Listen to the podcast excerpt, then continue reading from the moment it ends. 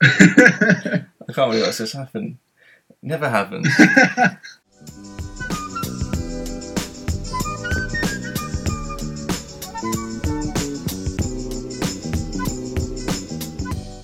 Hello and welcome to another episode of Creative Waffle. This episode is with Nick Bradshaw, a fellow British designer. This episode was quite a funny one. It took us quite a long time to record, and there was a few bloopers, as you can probably already tell by the start of the video. If you are on iTunes, I would definitely recommend going over to YouTube and watching this one, just because you get the extra bloopers and it's a bit more funny. We couldn't really include it in the iTunes version because it just wouldn't make sense. So yeah, head over to YouTube and give it a thumbs up. Thanks very much, and I hope you enjoyed the episode. Today's guest is Nick Bradshaw from the UK. How are you today, Nick? I'm pretty good. How are you, man? Doing well. It's not a bad day today. It's surprising, isn't it? Yeah. First question for you is, what is your favourite logo and why? See, I thought a little bit about this with my cheat sheet before I came on, and it's got to be the FedEx logo. It's nice. It's just something that's so simplistic, and it just works. And there's not much more I can say about it. Really. I'm a big fan of Michael Bierut, and it just works. Yeah, I was discussing it yesterday with the last guest, and he was talking about, you know, feeling a bit like part of a club when you realise that there's an arrow in there. It's a bit special. It's like a special feeling. Yeah. It's lovely buck. Everyone says it, and it is this awesome thing. You do feel a bit special. And it attracts you to, like, the cleverness of logos as well, and how you can be a bit clever with the space. So where do you go to in research and design? Quite a few places, to be honest. I just try and, first of all, I try and see what everyone else has done and how they've broken it down. So I'll go to places like Dribbble and Behance and Pinterest, and then just to make sure, you know, you're stepping on anyone's toes. And then I'll go into designing myself, and I'll constantly going back and just to make sure I've not screwed up along the way, or it's not very close to someone else's. I think that's the biggest worry with a lot of designers, is to have that, you know, you've got this brilliant idea, and of course everything's been done before. So you have this brilliant idea and you get it on paper, get it vectorized. And then you look on Dribbble, and it's like on the first page you see, and you're like, oh, I've just spent 3 hours on this. Yeah, it's a bit of a worrying feeling. Yeah, it's a scary feeling when that happens. And or even someone comes back to you later on and you've already done it and it's already been sent off and approved, and someone says, oh, it looks a bit like this one. And it's a bit of a sinking feeling. Yeah. I did a logo ages ago for my cousin. For this DJ project he was doing. It makes music. And I did it all. It was his name, and I didn't notice at the time. We were both happy with it, and we thought it looked really good. I had these, like, cuts in the name, a bit like Nicky Romero, like his logo. And it got featured on Logo Inspirations. Jonathan picked it up. Oh, nice. And I was looking at the comments on there, and one other guy said, "It's the Adobe logo in the A." The way it cuts it, you know, you do it subconsciously. And I was like, oh, crap. So I rang up my cousin immediately, said, just change it to this. And we flipped it and changed it. And it was just one of those moments where you're just like, oh, no. Oh, at least it was for your cousin and you could change it, like, quickly. True, yeah. It could have been like an, you know, actual client. That could have been much more like, can we revise that a little bit, please? So when did you first get into design? Because you do a bit of, is it right, you do a bit of coding as well, or...? I'm getting into it now. Yeah, right. Very, very, very slowly. It's a big mountain to climb, isn't it? Yeah, I haven't attempted it, but yeah, it's impressive. Like, learning another language. Well, I wouldn't say I'm anywhere confident in any of it. The most I've got to now is just putting in custom CSS into Squarespace, and even then, I feel like I'm brute forcing it. There's no beautiful code that I'm writing for it. So, it's just like I open up the editor and. I just try it until I get the desired effect. Yeah, it's more than me. So yeah, when did you first get actually into design? When did you first, like, realise you wanted to be a designer? Probably in the past couple of years, to be honest. I started off in school at the age of about, I think, 13, 14. Awesome. And we had, I'm sure every school has their own equivalent of graphic design. Ours was, it was called digital art. And we started off with a lot of photo manipulation. And I still love that. I can literally sit on Photoshop and tinker about with photos, you know, quite happily. And it all kind of started from there, and then kind of developed into Illustrator, and then After Effects and Premiere, just the whole suite really. And I just enjoyed it as I went. And I think when I started doing stuff for my family and my friends, and I realised that you could make a career out of this, you could solve other people's problems, visual problems. That was just something I enjoyed, so I just pursued it from there. Nice. Yeah, I mean, at school, was it more, because when I did it at school, it was more like PowerPoint and learning how to make packaging and stuff. So this is like GCSE level. Oh, right. Okay. That's a bit different from what I experienced then. Right. Maybe that was more the traditional art course. The guy on ours, I'll never forget him actually. It's one of those teachers that just like stays in your mind. Yeah. He was this guy. It was called. I probably shouldn't say his name actually, but he had he wasn't the typical teacher. He was that guy that liked all the same music as you. You know, his music taste hadn't changed since like 15, 16 years old, like heavy metal and stuff like that. So it just resonated with us, and it was all about photo manipulation. You see all like matte photos and combining photos. Right. And there wasn't really much packaging involved, which is quite ironic because that's what I'm going towards now. Yeah. But it was cool to have that start. I don't know. I think I just found it more appealing. You know, like what we're going to do today, we're going to cut out. I think the first lesson we did, we cut out. We took a picture of your choice, just had to have a person in it. And we cut him out or her out and then stick them in the most ridiculous background you could find on Google. And that was the first lesson. So as soon as I got through that, I was like, I'm hooked. This is for me.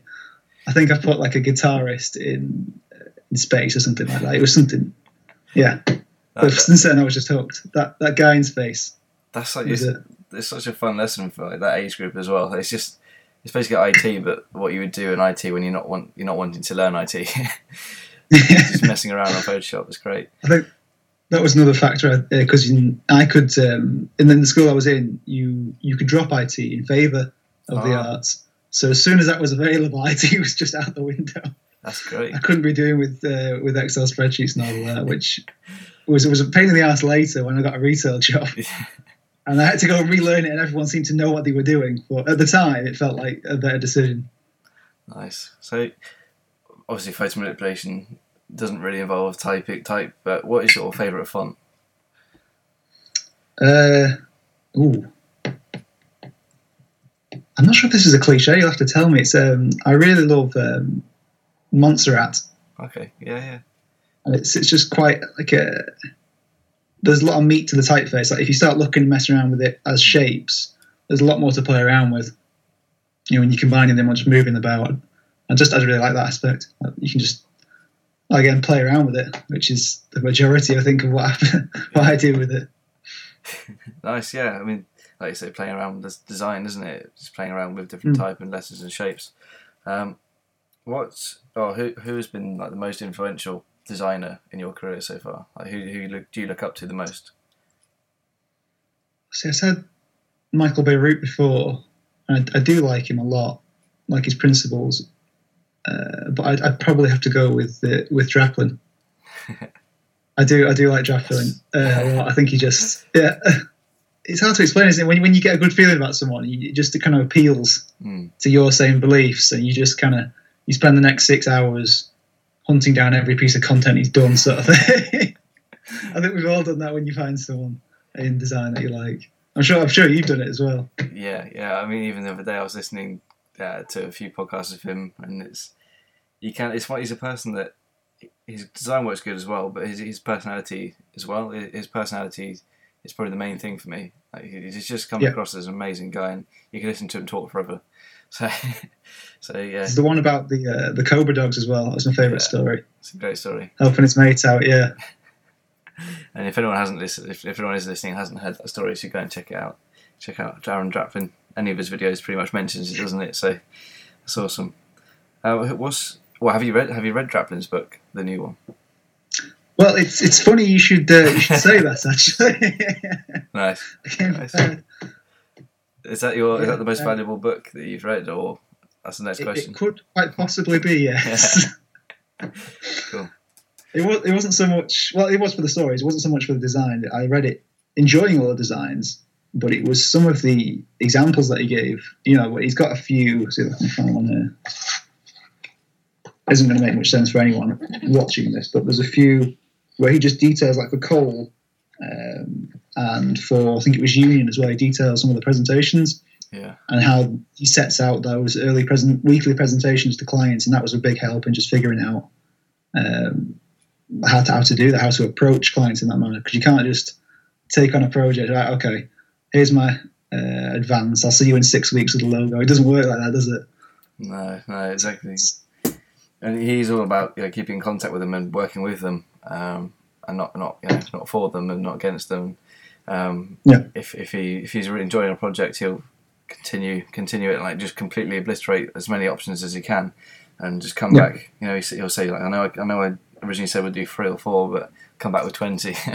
It's a great mentality.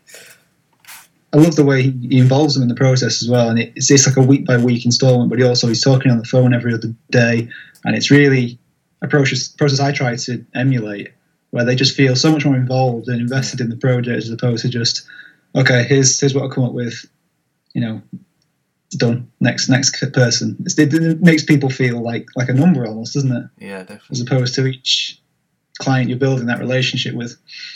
Yeah. So what is your number one design tip? What advice can you give to creatives? I think the main way I would approach this would be the way I approach my Instagram.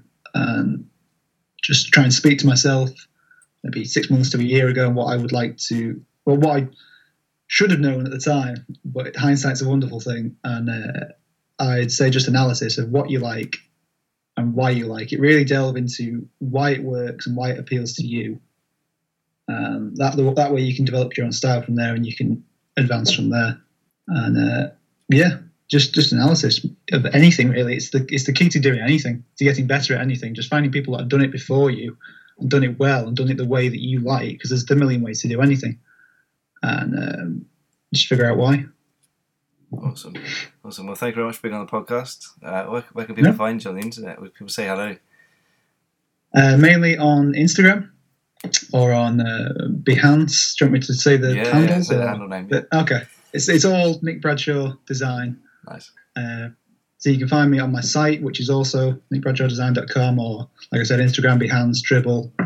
And they're the main four, really. Main three. Yeah. That's awesome. Yeah, everyone's listening, you should definitely go and check her out. Thanks very much for being on the podcast. It's great. Yeah, thank you. We did it. We got there.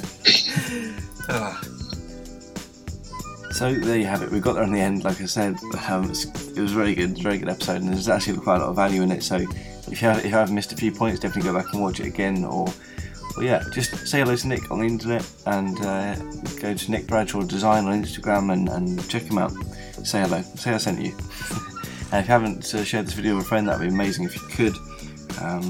It's awesome. We were trying to grow the audience, and I really appreciate everyone's support and thanks for listening and continuing to listen. There is daily videos now on YouTube, and it is gaining a bit of an audience. It's slowly growing, which I'm really happy with. So thank you for all of your support, and I'll see you in the next video.